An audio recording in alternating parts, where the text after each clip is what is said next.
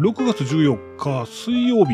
どうも、上ちゃんです。おはようございます。今日はね、はやぶさの日らしいんですね。なんではやぶさなんですかね。あの、タカとかあんな、何でしたっけ？猛禽類ですよね。タカ。チェッカーズにもいましたね。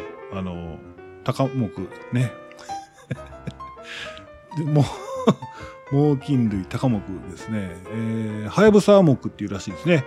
はやぶさ目、はやぶさなんですけど、確かはやぶさってバイクで一番速いの、市販車でね、公道走ってるバイクで一番速い、えリミッターもありますけどね、えー、速く走れる、えー、バイクということで、えー、有名ですよね。で、なんか調べたら、え、時速300キロ出るっていうんでね。で、もう、鈴木のはやぶさっていうバイクなんですけど、時速300キロ出ますと、311.5か。それからどんどんどんどんあの、300キロ突破するバイク出てきたんですけど、あの、リミッターがね、危ないってことで、もうリミッターが、あの、つくんで、もう300キロにいかに早く到達するかっていう競争になってきたみたいですね。300キロなんてえぐないですかあの、え、大阪名古屋間って300キロ違うかったかな ?1 時間で行くってことでしょねえ。すごいですよね。ちょっとそこまで感覚で名古屋行きたいな。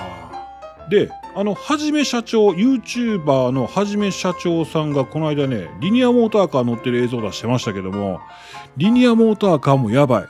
新幹線乗るような感じで普通に乗っていくんですけど、まあ、リニアモーターカーを、えー、貸し切りでね、えー、乗っておられて500キロまで到達するっていうんですから、あの、景色がね、飛ぶように流れていきます。まあ、あの、トンネル入ってるとこが500キロなんでね、えー、そこはまあトンネルなんですけども、えらい速度出てますね。え？え、ほんなんあれか？大阪、この辺、大阪スタート、ここからのルート。で、えっ、ー、と、東京？大阪東京間で、これは何キロだ？出た、500キロ。えぐリニアモーターカー大阪東京間1時間。すっげえ。えぐいな、これ。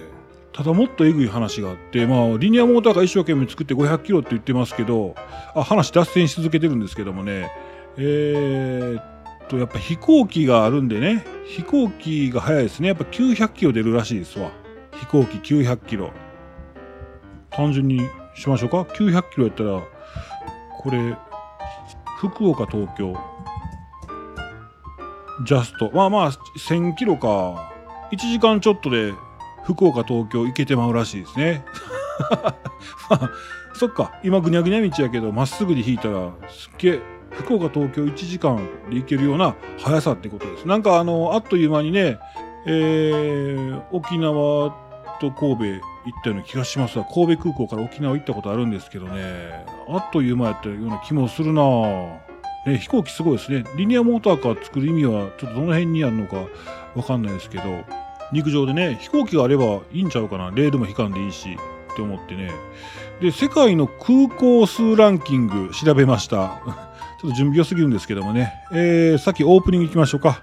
はい、えー、今日もやってまいりました。キャン内放送、キャンプ、キャンピングカー、車中泊が大好きなあたりに雑談も交えてアウトドアな情報をお届けする音声配信でございます。ポッドキャスト、スタンド FM で同時配信してますので、ぜひ通勤、通学、家事、ウォーキングのお供にどうぞ。フォロー、ハート、拍手、タップよろしくお願いします。そう、世界の空港の数をね、ちょっと調べたんですけど、日本がね、175空港っていうんですかね、5箇所。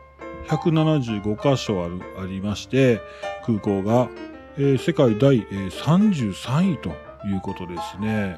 すごいですよ。思ってたんですけど、まあ、フィリピンの方が多いんや。へえ、247個。ね、エクアドルとか、まあ、海外の方が多いんでしょうね。中国で、えー、507個。日本ってまあ、あ、でも日本は国土の割にはあるのかな。ただね、アメリカがぶっ飛んでるんですよ。あとね、アルゼンチンぐらいから言いましょうか。アルゼンチンから1000超えてます。アルゼンチンが1000、ロシアも1000、ロシアも広いですからね。で、カナダ1400、メキシコ1700、ブラジル4000。すげえな。で、ぶっ飛んでるのがアメリカですね。アメリカは USA。これがね、13,500も空港あります。13,500。やば。え、全部足しても足らんのちゃうん？他の、他の国の空港の数多分全部足しても足らんのちゃうかな。すげえな。軍事的にかな。えー、日本の約100倍ですね。すごいですね。まあでも国土時速900キロで旅客機飛べるんだったら、まあもちろんプロペラ機とかになると、えー、460キロとか400キロぐらいだったかな。なんかそんなぐらいなんで、まあリニアモーターカーと同じぐらいのスピード出るっていうことを考えれば、飛行機でいいんじゃないのっていうね、えー、風にちょっと思っちゃいましたね。すごいですね。はい、ちょっと、えー、今日は、はやぶさの日からですね、えー、時速何キロとお話に、えー、変わりまして、最後飛行機のお話、えー、飛行機の数ランキングのお話まで、えー、ちょっと脱線していきました。えっ、ー、とね、ツイッターのあの、ダイレクトメッセージ、DM ですね。あれ、なんか最近あの、えー、儲け話みたいなのがすっごい来るんですよ。あの あの、一攫千金しませんかみたいなやつがすっげえ、もう、そればっかりで埋もれてるんですけど、えー、お便り 来てましてね。えー、ペンネームでお願いします。あ、えー、焼きマシュマロの冒険家さん。えー、はじめまして、はじめまして、焼きマシュマロの冒険家と申します。あ、好きなんですね。焼きマシュマロ美味しいですよね。えー、キャンプとか、キャンプですよね。家でなかなか焼きマシュマロしませんし、焚き火でもできるのがいい。バーベキューだけじゃなくてね、焚き火の火でもできますしね、いいですね。えー、ウイスキーでこう甘いのと甘いのでね、行ったらいいんじゃないですかね。はい、私は最近キャンピングカーを購入した初心者で、これから夏休みを楽しみにしています。梅雨が明けて一家で、えー、車中泊の旅を計画中なんです。そこで子供たちが喜ぶようなアウトドア料理やキャンピングカーで作れる簡単な料理について何かアドバイスはありますか？それとも上ちゃんの家族のおすすめ料理は何ですか？料理か。うちの料理はね、えー、当てにならないですけどもね。えーと子供たちが喜ぶようなアウトドアの料理。えー、ごめんなさい。ええー、の出てこうへんな。でもこの間すっごい面白かったのがあれホットケーキミックスをたこ焼き器で焼いてあの言ったら神社とかのあの縁日とかであるちんちん焼きみたいなやつができるんですよ。そうそうそう焼きの方ね。ちんちん焼きの焼きの方なんですけど、えー、できますね。あなんあベビーカステラか。ベビーカステラっていうのが正解ですかね。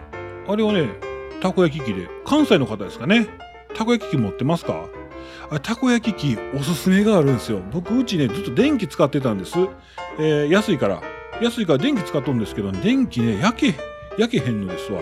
なかなか。だからね、あの、ガス、量産するならガスがおすすめ。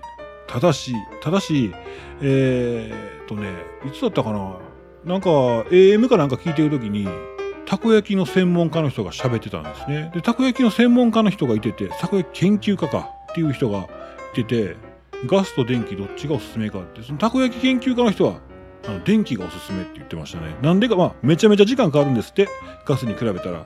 まあ、ガスが圧倒的に早いんですけど、ただね、電気の場合はね、あの、周りが焼けて、中がね、トロトロ、火が通らへんのにトロトロの状態で蒸し焼きになりますよ、と。それがね、すごく美味しいって言ってましたね。中と外の温度の違いね。ガスは一気にバッチリ焼けるんで、もう、もう、ひっくり返しまくりでね、その回めちゃくちゃ早いですよ。ガスおすすめです。ああ、売ってます、売ってます。あのー、岩谷の、もう、セットになったやつありますわ。カセットコンロと一体型になったあたこ焼き器。あれ、うち持ってるんですか？あれもう、あれがめちゃめちゃ便利。早すぎますね。えー、焼いてるまるちゃんが切れそうなる、嫁のまるちゃんが切れそうになるぐらい早いんで、私焼いてばっかりやんかっていうぐらい早いんですよ。まあまあまあ、ぜひぜひ。えー、たこ焼き器でベビーカステラ。たこ焼き器でベビーカステラ。これがいいんじゃないですかね。あとね、キャンピングカーで作れる簡単な料理。あったかなあのね、ガス使うのはね、キャンピングカー夏暑なるんで、できたら外で大鍋でそうめんですね。でね、そうめんするときは、まあもちろんイボの糸が細いでいいんですけど、入れ時間も短いですしね、お湯がちょっと沸かすに時間かかるんですけど、まあ外で沸かして、そっか、湯切らなあかんのんか。えー、まああのキャンプ場とかでその持ってってできるんだったらそこでね勇気ってね。